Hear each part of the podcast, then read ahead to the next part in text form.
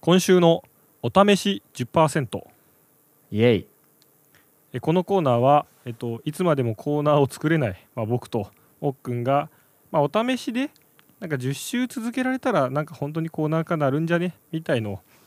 まあ、お試しで続けてみようの第2週目ですね そうですね、まあインスパイアードえっ、とハライチのターンですねそうですね、まあ、完全に、えー、と同じノリを試しているわけですがまああのさすがに2週目なんでやらないとちょっとあれかなということで、まあ、い一や旦そうノっすリよで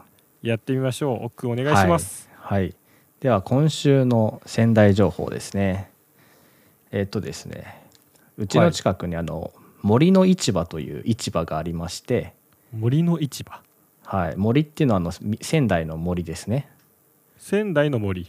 あのわかりますか仙台のことを、えっと、森の都っていうじゃないですかえそうなのえご存知ない ちょっと仙台知識がなさすぎてああのえっ、とだからおし、えっと神社とかの森社みたいな字あのはいはいそ木の森片ねに土かな、うんうんうんうん森の市場というのがありまして、まあ、森の市場でですね土日に買い込むと買い物をしなくていいっていうことにやっと気づいたっていうあ何そんないろんなものがだからもう市場だから買えるわけそうだねまあ主に魚とかが多いんだけど、まあ、肉も普通に売ってて野菜も売ってて、だ大量買いで冷蔵庫ストックが楽だってことにやっと気づきましたねあ今まではじゃあちょくちょくスーパーに行ってたんだそうイオンにね行きまして夜あのその仕事終わりとかねめんどくさいですねそれはやっぱりじゃあ基本もう1週間普通にまあまあ今の状況も踏まえてまあ料理作ることがほとんどかうんあとまあ7時ぐらいに仕事が終わってねそっから外食っていうのがちょっとめんどくさいからさやっぱり、うんうんまあそういうのがねいいというのが最適化されてきたような気がしますねおおじゃあなんか仙台の生活も慣れてきた感がいやー慣れてきましたよ一応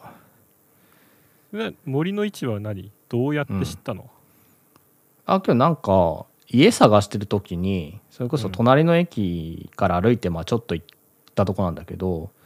だなんか市場があるぞってなってうんうん行ったんですねまあうちからだと歩いてね20分ぐらいかかるんだけど、結構あるねうん、まあ車もね自転車もないのでうん歩いて行って歩いて帰ってくるとえ1週間分歩いて帰ってくるのあ買って歩いて持ってくるわけそうそうだね、まあ、今週やってないけどまあまあ2人いればなんとかなるしねまあそうかうんなるほどねまあでも結構そういう市場が近くにあるのはありがたいねいやそうよ、まあ、本当はね車で行ってねどさっとからやっていきたいけどねちょっとさすがにそれは無理なので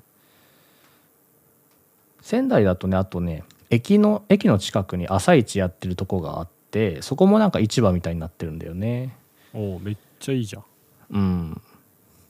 まあ誰得なんだか分かんない仙台情報で すけどまあ仙台の人も聞いてるかもしれないしね本当かね仙台の人知ってるでしょ別に、 まあ確かにねじゃあ、うん今後転勤で仙台に行く人向けの情そ報うですかだねうんまああとだから8回ぐらいあるから俺8個考えなきゃいけないわけだけどでこれは、まあ、無理に作る必要はなくてうんニュースが枯渇したら終了ですと、あ もしくはバトンタッチだよね。ああ別のうん。今週の〇〇情報というコーナああそのネタに困ったら抽象度上げていくー。やつ、そうそうそうそう。まあ今週の仙台まるでもいいけどねああ、逆ね。はいはい。それはいいかもしれ ない。負担を全部奥に寄せる方向になってくるということで、今週も始めていきましょうかね。はい75回目ですかね。はいはい。それでは行きましょう。第75回目、いきなりカレーの雑談72%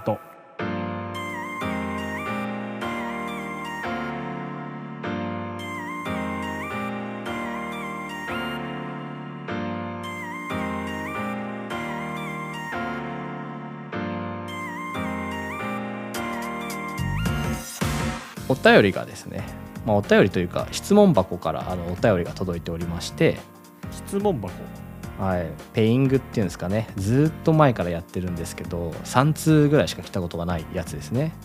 あのツイッターの方でやってるやつかなそうそうそう、あれってまだうん、ああるんだ あるんだっていうあるそうで一応あのリンクはずっと貼り続けているからまああるっちゃあるうんうんまあ、たなだんだろう、うん長い間使われてなかっただけねまあ、使われてないし、まあ、Google フォームがあるから Google フォームでいいやという人の方が多いというかまあしげるさんしかお便りこれくれないからっていうのはあるかもしれないけどね、えーっとじゃあ読みたいと思いますはい、えーとですね、採用活動をしていたらたどり着きました第70回のラジオを聞いていたのですが面白かったので質問じゃないですが感想です相づちの間が絶妙で聞いていて楽しいです私もラジオを40回ぐらい続けているのですが70回もやっていてすごいなと参考にさせていただきますやはり使っているマイクや録音のコツがんコツがこなれているのでしょうか仕組み化しているのか気になります気になったので過去のラジオコンテンツ聞いてみようと思いました採用活動はいいやとのことなんですけどすごいですねいや嬉しいですけどこういろいろ気になることが多すぎて採用活動をしていたらたどり着いたのはどういう順番でたどり着いたのかがめっちゃ気になるんだよね採用活動ってことはそれその名の通り自分リクのルーティングい会やわか社んなのい人をリクルーティングで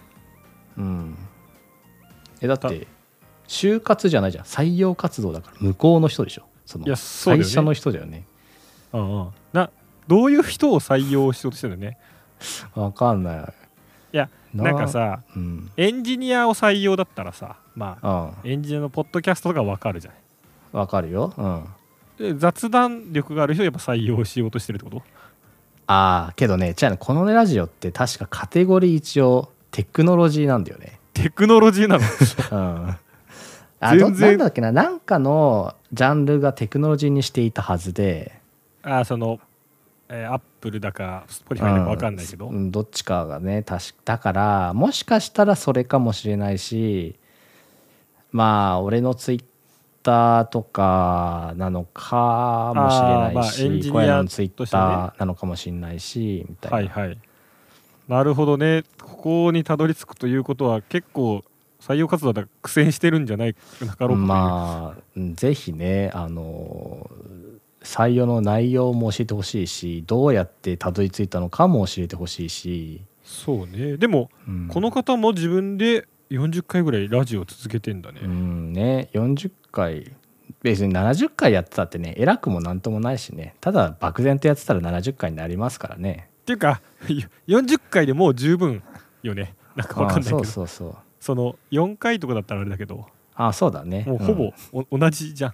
そう10回以上続けてたら多分続けられるからねただただ、うん確かに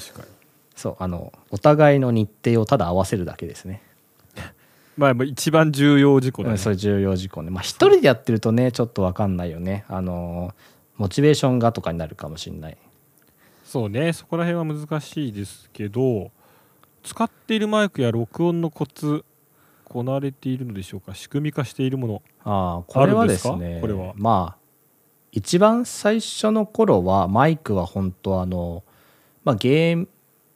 ミングゲーム配信してるような人がよく使ってる、まあ、ちょっと高めのコンデンサーマイク1万6000円ぐらいのハイパー X の、うんとコンデンサーマイクを使ってて、それれでなんかこう向かい合ってでなんて言うんだろうあれはえっ、とね双方向性のえっ、と環境で一応撮ってたんだよねうんうんあのあ相思構成かだからうん向かい合って撮ってた、でまあそれだとねちょっと編集が難しいのでその音次はのねかぶりとかってことかなそうそうそう、うん次は多分5000円で3本くらい入ってるベリンガーの安いマイクで、うんあのカラオケとかでよくあるあのダイナミックマイクですねはい俺を買ってあとはあの録音するものを Zoom の H5 っていう、えーなんていうんだこれはレコーダーかを買いましてねはい最初はあれだよねあのなんだっけえーっとオーディオインターフェース挿してパソコンで撮ろうとかしてたよねうんそうだねでも結まだ局すぐ iPad になったあ iPad で撮ってたけど、その Zoom のやつになったかな、そうそうそうなんかだから iPad もいいんだけど Zoom の H5 の方が多分音質がいいと言われているのと持ち運びが楽なんだよねうんだからズームにし Zoom の H5 っていうのにしてで今は多分2人ともマイクを変えまた変えてこれはショアのゴッパーと言われてるやつですねはいよくあのどのレコーディングスタジオにもあると言われているマイクを使っていてとりあえず使っとけ的なねうんまあこれ1万2 3千円でちょっとまあ高いけどまあなんて言うんだろうずっとやるならねっていう話うんあと私は個人的にもう一個手話のえーっとなんだっけなこれ M MB7 だかなんだかっていうまた別のマイクも持っててそれで今撮ってたりするんだけどそれちょっとゴッパチよりちょっとランク上なんだランクそうランク上だねあとはなんかその本当にダイナミックマイクみたいな持つところがなくて本当なんか卓録とかラジオをちゃんと収録するような人が使ってそうなマイクうんうんまあ2万円ぐらいかなこれはで撮ってますねあとなんだろうね仕組み化はねしてるのかなできるだけだから編集に力を割きたくないからなんかこう音の調整とかをあんまりしたくないからこう頑張ってなんかこう俺はこう入れる力量を頑張ってるけどまあ小屋のはちょっと分かんないそうねまあ基本この辺の負担は編集側だからねうんまあそうだねだからまあその辺あとなんだろうね仕組み化って何かあったかなあだからそうかあとは喋る内容を事前にちゃんと話すようにしたんだよねまあそれ逆に言うと 事前にやってなかったんかいみたいないね、や最初はねやっっぱこう雑談感を出したかったからね、うんやろってたけどやっぱ一個話題を何にするかっていうのをねこうお互いに決めておくとねこう道しるべになるというかそうだね、うんそんな何にもなしで雑談常にできるほど雑い談力やそうがななんいとですいうそうねそうなんですよ。まあ、というか最初は俺がこう話す内容を決めといて小屋野に突然ぶつけるのをやってたんだけど、ああまあそれはそうそれはちょっとねだんだんとしんどくなるというかなので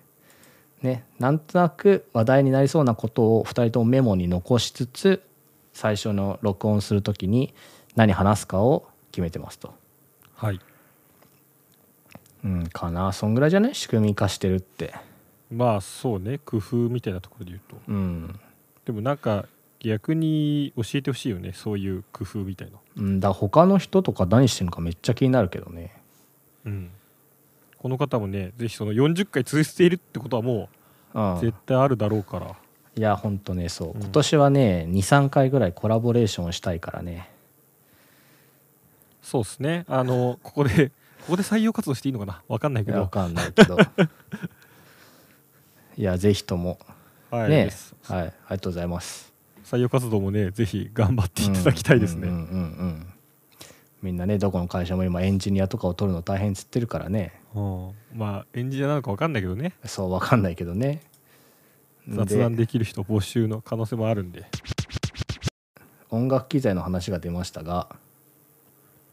週末に音楽のイベントに行ってきたんですかそうなんですよあのーまあ久しぶりに、まあ、いわゆるライブですかねしかも大きい箱うん武道館うんうんうんいや行ってきましたよあのインスインスタ見ましたよあのあ一応ね、まあ、うん武道館って、ほら入り口に看板上がるじゃないアーティストいのやはいはいで一応写真撮ってまああげましたけどあのサカナクションのちょうどツアーが今やってまして、それの武道館公演にちょっと行ってきましたまああそんのなチチケット取れんのまあ基本その会員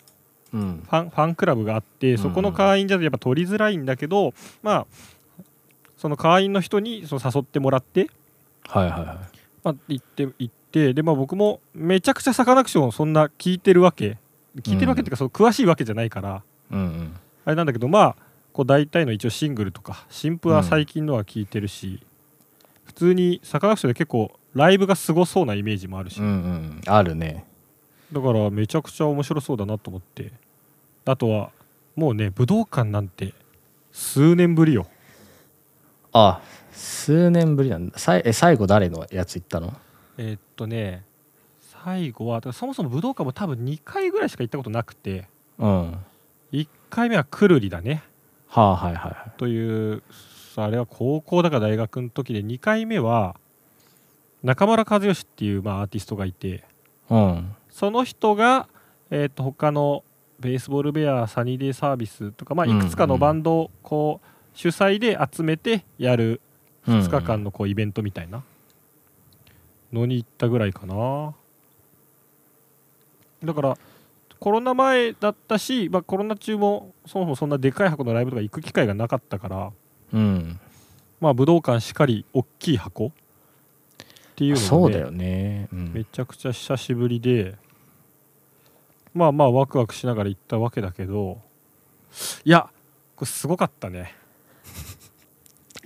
すごいやっぱすごいんですねサカナクションは、であの一応先に言っとくと僕は全然サうんカナクション、そのラライトなリスナーなんで、全然そのなんかちゃんと語れないわけよその昔の曲がこうなってたとか、はいはいとか言えないんだけどだからもうもっとそのなんかライトな目線でいくとなんかね今回結構特殊なツアーみたいのやっててほあの山口一郎さんってあのボうーカルの、、うんうん結構インタビューとかでも語ってるんだけどあの今回まずオンラインライブオンライン専用の、はいうんスタジオで収録してるオンラインライブ、まあ、収録というか、うんスタジオで演奏してるうんオンラインライブをやったのほうほうほ配信限定でううんうんでその後にツアーをうん始めたの、うんでそのツアーが終わったこのあと3月にそのツアーでやった新曲のアルバムが出るのうーんだから大体アルバムを出してうんああはいそうだねその曲とかをそのツアーに混ぜメインに据えてやるじゃない、うんうんうん逆方式というかうんうんうん確かにでまあなんかそれでその今度のアルバムもなんか2部作「まあ、アダプト」っていうアルバムと「アプライ」まあ、これがコロナに適応するっていうアダプト、うんとコロナにその適応した結果その応用していくっていう「アプライ」っうんていう2つのそのまあ冠のコンセプトアルバムがあってその1個目のアダプトのためのツアーみたいなだかあほうほうほうほらまだアルバム2枚出すぞって先に言ってるんだけど1枚目のためのツアーなのねう、えー、2枚目のツアーもやんのいやそれはねまだなんか何も情報が出てなくてとりあえずアプライっていうまた2枚目もありますよと言ってるだけなんだよねほーえー、確かにそうだね逆だねうんそうでその事前のオンライン配信の方も別料金なのああはいはいはで当日の武道館のライブもそれはリアルでもやってるけど武道館のオンライン配信もあんの、いうんうんまあ、だから武道館行けない人はそれで見れたりすうるわけ、ん、うん、まあそうだねうんで僕はその事前のやつをあの見てなかったんで、ね、その事前のオンラインライブを、うんからなんかほぼ前情報なしぐらいの本当うに、んうんまあ、一応出てる新曲知ってるぐらいのノリで行ったんだけどうんあの武道館でまあそのステージがあるじゃないうんでバンドメンバーがまあその大体ステージにこうバンドスタイルというかなんかこう楽器がなんているわけじゃない、うんその後ろになんか3階建ての建物があるんだようんまあちょっとね表現がむずいんだけど、まあ、コンクリ打ちっぱなし風に見えるうんで部屋が全部ガラスで、うん客席からその中がガラス張りで中が見えるコンクリ打ちっぱなし風の3階建ての建物がバンドの後ろにあうんあ建設されてるのよー武道館ってさ真ん中でやんないの端っ一一箇所でやんのななんつうのそのえっ、とそうあの片側完全にあああはいはいじゃああの4方向あったら一箇所潰してやってんだねそうそうそうはいはいはいだから完全にいわゆるコンサートホールみたいな、うんうんコンサートホールというか,、えー、とだから裏側は客来れないうんオーケストラみたいな感じですねそうそうで後ろに建物があって、うんまあ、これがそのアダプトっていうそのコンセプトでやってるそのアダプトタワーなのかなみたいなもうそれもうん結構コンセプトで出てるものなんだけどうんでなんかた建物あんじゃんって思ってうんでそしたらそのステージの両サイドには何このスクリーンがあるわけようんうんでほらあの、まあ、武道館と一緒広いからさ大体演奏してるアーティストの映像を映すじゃない、はい映しますねでその映像が多分オンライン配信用の映像そのままを横に流してるね、うんはいはいはでそこの映像がその演バンドメンバーだけじゃなくて、いうんまあ、あの役者の女優さんうんのそのがガラス張りのなんか箱というかに囲まれてうんこう、まあ、曲中でその人そのなんか演技というか、まあ、言葉は発さないんだけどうんこう演技をしてるとこが映されるのねうんうんでそれってもともと事前のティーザーそのライブの前から YouTube とかで公開されてる動画でもあった、まあ、ある種のコンセプトうん映像だったから、ああこれあの時のねって思ってたんだけどうんその役者さんがその普通に建物にいるのねた3階建ての建物の中に入ってんだねそうで屋上に出てきてあー屋上のベンチに座ったり、傘を差したりとか、ああへえ建物じゃんいやそう建物なのよへでこれが結構、まあ、その多分曲にリンクしたその映像というかえうんとかになっててあの例えばあのサカナクションでまあいろいろな僕もまあ知ってるこう有名曲というかシングル曲とかもいろいろやってく中で、あのバッハうんうん今正式タイトルがバッハパのッと旋律を夜にみたいな感じなんでしょバッハの旋律を夜に聞いたせいですかそうです、うんぐらいがパッと出てくるぐらいのライト なあのリスナーなんですがうんな曲があってそのあれって PV の映像でうんこうテレビアナログテレビみたいのをちょっと見てるみたいな、うん椅子に座ってっていう映像があるのねシーンが、うんで多分それを模してなんだけどその役者の女優の方が2階の部屋の中に入って椅子に座って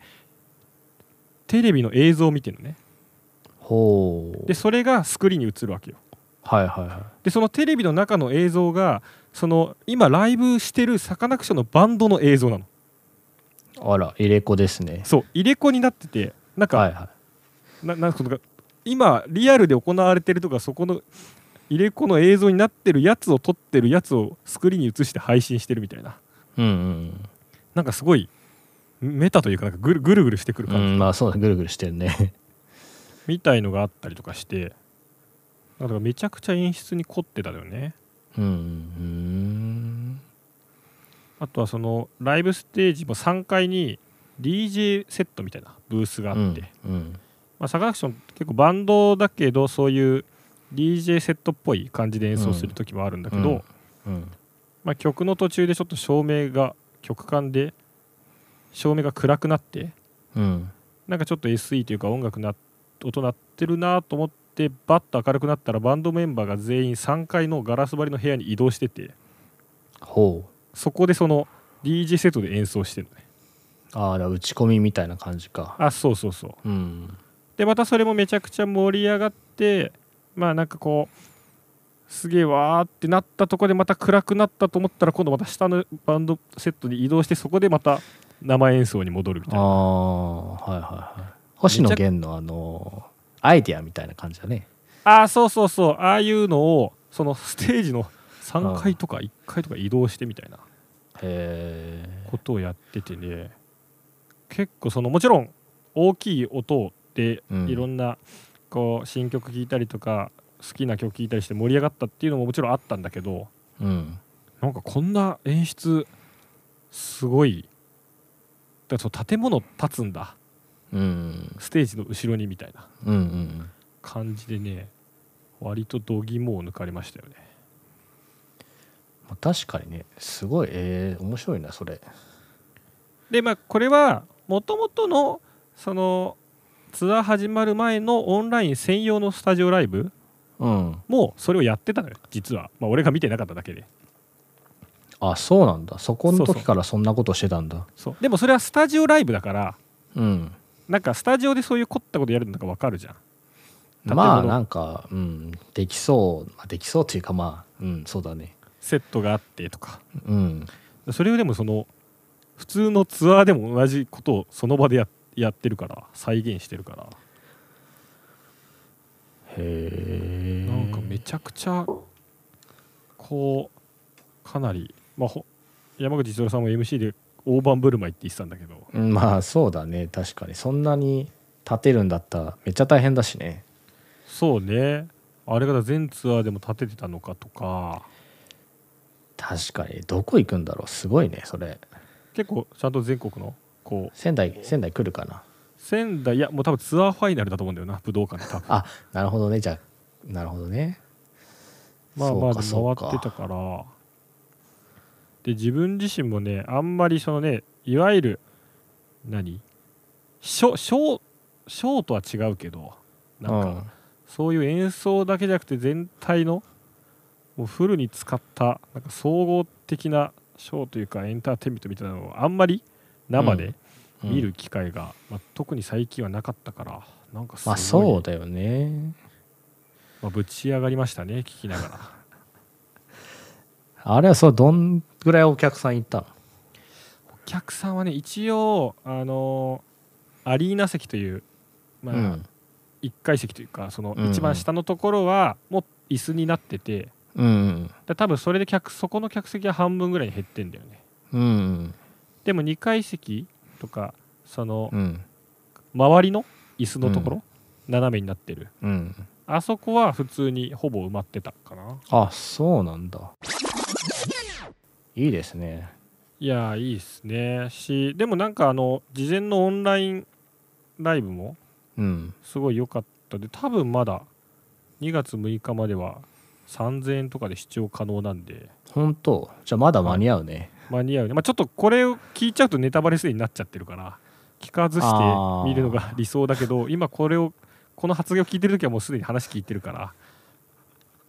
まあけどいいんじゃないネタバレ別にあんまり、まあ、俺はねどうでもいいというかまなあどっちかというと、うんまあ、演奏を聴ければねそうセだッねセットリストを言ってるわけではないので、うんはい、でもなんかめちゃくちゃ凝ってるんでねぜひ聴いてみてほしいですしあの奥君にももしね機会あればでかい会場に行ってねなんかでかい音 を浴びてもらえたらと思いますねいやー浴びますよじゃあ ちょっとネタバレの話をしたいほうからするねいや別にネタバレっていうかなんかそうネタバレさ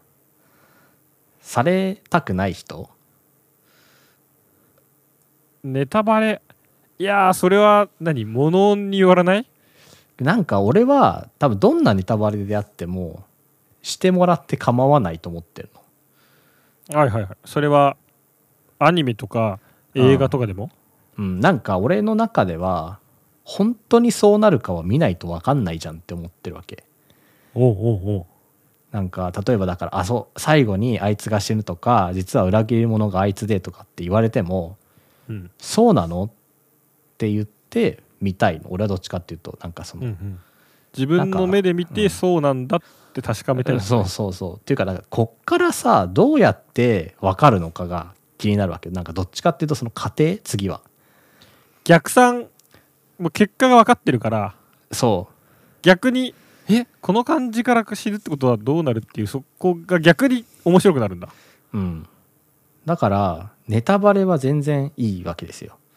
はいはい結果でしかないからその過程を次すればいいだけで、はいはいまあ、過程まで言われたら、まあ、見なくなるだけなんだけど別にそんなに家庭のネタバレはや嫌なんだいや嫌ではない別に全然嫌ではなくて、でもまあもういいかなとはなっちゃううん、っていうかなんかその出てるものに対して自分がコントロールできないものにイライラするのはやめているからはいはいなんかそのネタバレをされたところでネタバレをされるっていうことはその人より先に見てない自分が悪いわけじゃんって思うのね。うんうんうんだから別にネタバレはいくらされてもいいしなんかはい家はい庭言われてもそっかって、なんかその家庭がその人の話が忠実かどうかを確認したいとかうんうんやっぱなんか映像にすると思ってたのと違うじゃないですか100%同じものを思えないはずなのでだからそこの差異を楽しみに行きますよね次は。またその人の話すフィルター解釈のフィルターが入ってるから、うん、それもどうだったかも分かることになるし、うんそうそうそうだから逆に言うとですねあの、はい映画とか全てのものにはシークバーが欲しいんですね飼育バなんか YouTube みたいに全体の時間があって今どこだっていうのが欲しいーのあーなんかプロットとかそうああああでえああと10分でこの盛り上がりだけど大丈夫みたいな気持ちになるわけ俺はなんかそのなんかすごいねそのろ論文みたいな見方してない映画をいやけどなんかさなんかそのドキドキハラハラは確かに大事だけどなんかつまらないものを見るほど時間が無駄なものはないからうさ、んまあでもあと10分で感覚すごい分かってうんでよくあるじゃん最後の衝撃のラストみたいなうんいやどっからとかうんでもあれ映画館で映画見るときってさうんえ時計とかして時間気にしてるいや全部あれでしょ光るものは全部消しますよわしはいや腕時計とかだったら一応見れんじゃんアナロアナログならだかあアナログは全然見ないと思いますよらなんかさいや俺も見ないんだけどうん今30分ぐらいかなとかうんこの映画2時間で多分今1時間ぐらいだから物語の中盤なんだろうなとかは、まあ、うん考えちゃうよね、うんいやそうなのそうなの考えちゃう、うんなんかだから結局だから映画もさ何分って書かれてるじゃんうんネタバレじゃんなそうだからそれちょっと書くんだったら全部飼育バーも欲しいよなって思うわけなんかもう究極なところこの映画はなんか2時間から3時間の間ですみたいなさ書き方をしてさ、はいいはいはいそうすつると終わるか分かんないとかっていうんだったらそれはそれ楽しいと思うわけですよ。はいはいはいいやそれ面白いねうん何時間か分かんない映画とかねうん、だから午前午後のそのなんか始まる時間だけ分かっててさ例えば9時からと、まあ、3時からとか、でそうすると9時から3時からだと9時と3時の間だとめ,、まあ、めっちゃ長いじゃん。うんだけどそれの時間をまあ気にさせないぐらい面白かったらそれはそれでいいわけですよねやっぱり、まあそうだねもうすごい作品だよねそれは、そういうのがいい、そう思うとさうん、ゲームとかって終わり分かんないことないあないね分かんないことないあるああるわじゃあわ分かんないよね分かんないよ、その映画とかに比べたらさうん、だからまだボスいんのかよとかさなんていのそうまだ倒せないのかよみたいな感じじゃん俺昔「黄金の太陽」ってゲームがうんすげえ好きでうんゲームアドバンスのやってたんだよまあ RPG ゲームでうんでそれは4つの灯台みたいのがあって、うんまあ、そこに光を灯さないとまあ世界が、まあ、魔物というかなんか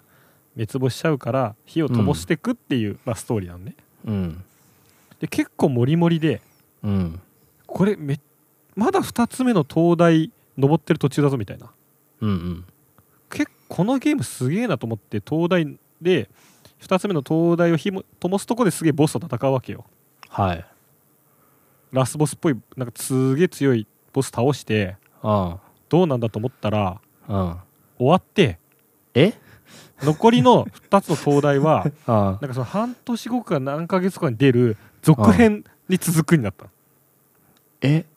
えーってなったのいやそれはなるねこれはだって「キルビルボリューム1ボリューム2」みたいななんかあのわかんないキルビル見てないからわかんないキけどルビルもあれって前半後半っていうかなんかワンワンツーだけどその続いてるわけよあそうなんだそうでまあ例えば「ロード・オブ・ザ・リング」とかだったらもう第一章とかあるから、なんかうんだからハリー・ポッターと一緒でしょそれもあそうそう一応だめで完結はしてるじゃんうんでだから一応まあか完結2回目と東大は終わってるからあれなんだけどうんそこで知らされて、うんで数半年後に続編が出てそれを買うのようんうんでそっからまたその2つの東大残りを倒しに行くんだからへーえそれさどうやってデータ引き継ぐこれがすごくての、うん、なんかあの引き継ぎシステムがあんのなんかわあかんあないやっけどぱちゃんとあるよねパスワードみたいのでまあなんかか昔懐しかしのスーファビうんのデータみたいな感じだよねいでああいうえを打っていくわけですね多分あそうそうそれでその4人のメンバーのうん値とかまあ一応ストーリー上もその違う4人で始まるのね最初はうんその1っていうか前半の4人の勇者たちじゃない方の勇者たち4人で始まって、ああそうなんだまあ、結果合流するみたいな8人なんので8人になって最終ボスを倒しに行くみたいななんか,、うーだかんらそう考えると、まあ、エピソード1エピソード2みたいなはいはなんかノリにはなるから全然いいんだけど知らなかったの東大2つで終わることを知らずにプレイしてたから いそれはすごいねわかんないなんか知ってる人は知ってたのかもしんないけどあそのゲームの前情報を知らずにただ買っ面白そうで買ってプレイしてたからうん結構衝撃だったのよいやーなるほどねいやーそうだよね衝撃だよねあそれはいいんじゃない逆にだから確かにいいのかもね、うんまあちょっともっと早くやりてえよって思うかもしんないけどねうん、ただそのいつまで続くんだとかうんうんでその逆に時間指定がない分うんこのペースでいけんのかみたいないやそうなんですよだから人生それじゃんいつまで続くか分かんないものに対して全力で向き合えないからさあーえじゃあ人生の終わりもネタバレされたいってことですかねえー、けどされたくないあ知りたいうんえこれちょっとでまだ奥にはまだ言えないかもな奥の最 後いやだそうそうなるよねだからうんまあまあまあいやまあけどいいなんかそう見るものとか聞くも聞くものっていうかそうなんかだって本とかって分かるじゃんすぐなんかあと何厚ペさでーねジあるとかねうんえ確かに分かっちでしゃかうもね、文文庫だとさそのいくらさ後ろのが空白だったとしてもさ見たら分かっちゃうじゃん、ペラペラめくっちゃうからうんそうだねだから映像作品においてなんかそういうのはいいんじゃないかなってちょっとたまに思いますけどねでもさネットフリックスとか YouTube だとさうんそれこそもうバーがあるからさあそうそうそうよ何分そうよな分かるじゃんうんですごいそれ映画館でやるとしたら相当な映画館だよねだってその1日何回開催で何時間っぽいっていう当たりで行くしかないから、いやけどそれはなんかいいんじゃない逆転の発想として面白い可能性があるよねまあ確かにまあなんか まあみんなが幸せになるかってちょっと分かんないけどニッチな層に刺さるはかいまあまあもしれでないっもていうね、おなんか面白そうしそれを、ね、それすらネタバレじゃないかっていうなんか観点はいやいやそうよそうよ、あのさらば青春の光のうん、あの漫才でそんなネタがありましたねすごいなそれほんあいつらすごいななんかあのいやこれ言葉で説明するのはすごい野暮だけどうんうんあのモノマネをやるって言ってはあのなんだっけえっ、と「なんじゃこりゃ」ってあの銃で撃たれてうんあれは「太陽に吠えろか」あうあんのそうだね松田優作の殉職シーンのモノマネをやったらうんあのえ松田優作死ぬのみたいな、あそれね見たことある気がすんなまあ、そっから展開してはいなはんいか次は山手線で次は原宿え次原宿劇なのネタバレす んなよみたいなそういうネタですあーなるほどねいやいやいやなるほどそっかすごいですね彼らはだから我々のラジオもさ一応さ俺が10個ぐらいキーワード出してるけどさ、あれもネタバレだよね、まあネタバレだねうん、まあでも悪いネタバレじゃないからねうん、なんか変なガ言イドライ葉ンしかそう抽出してないからまあまあそういうのも含めて楽しんではいいただけたらと思っております、はい、ちょっとネタバレっていう言葉をちょっと今後もうちょいなんか考え直したいですね。うんまあそうだねまあまあいいんですよはいということで雑談72%ではあなたのネタバレについてなんか教えてくださいそうですね、気になりますね。うん何があったのか。うんそう何があったのか気になるのでうん、ということで来週もまたお聞きくださいそれではまた来週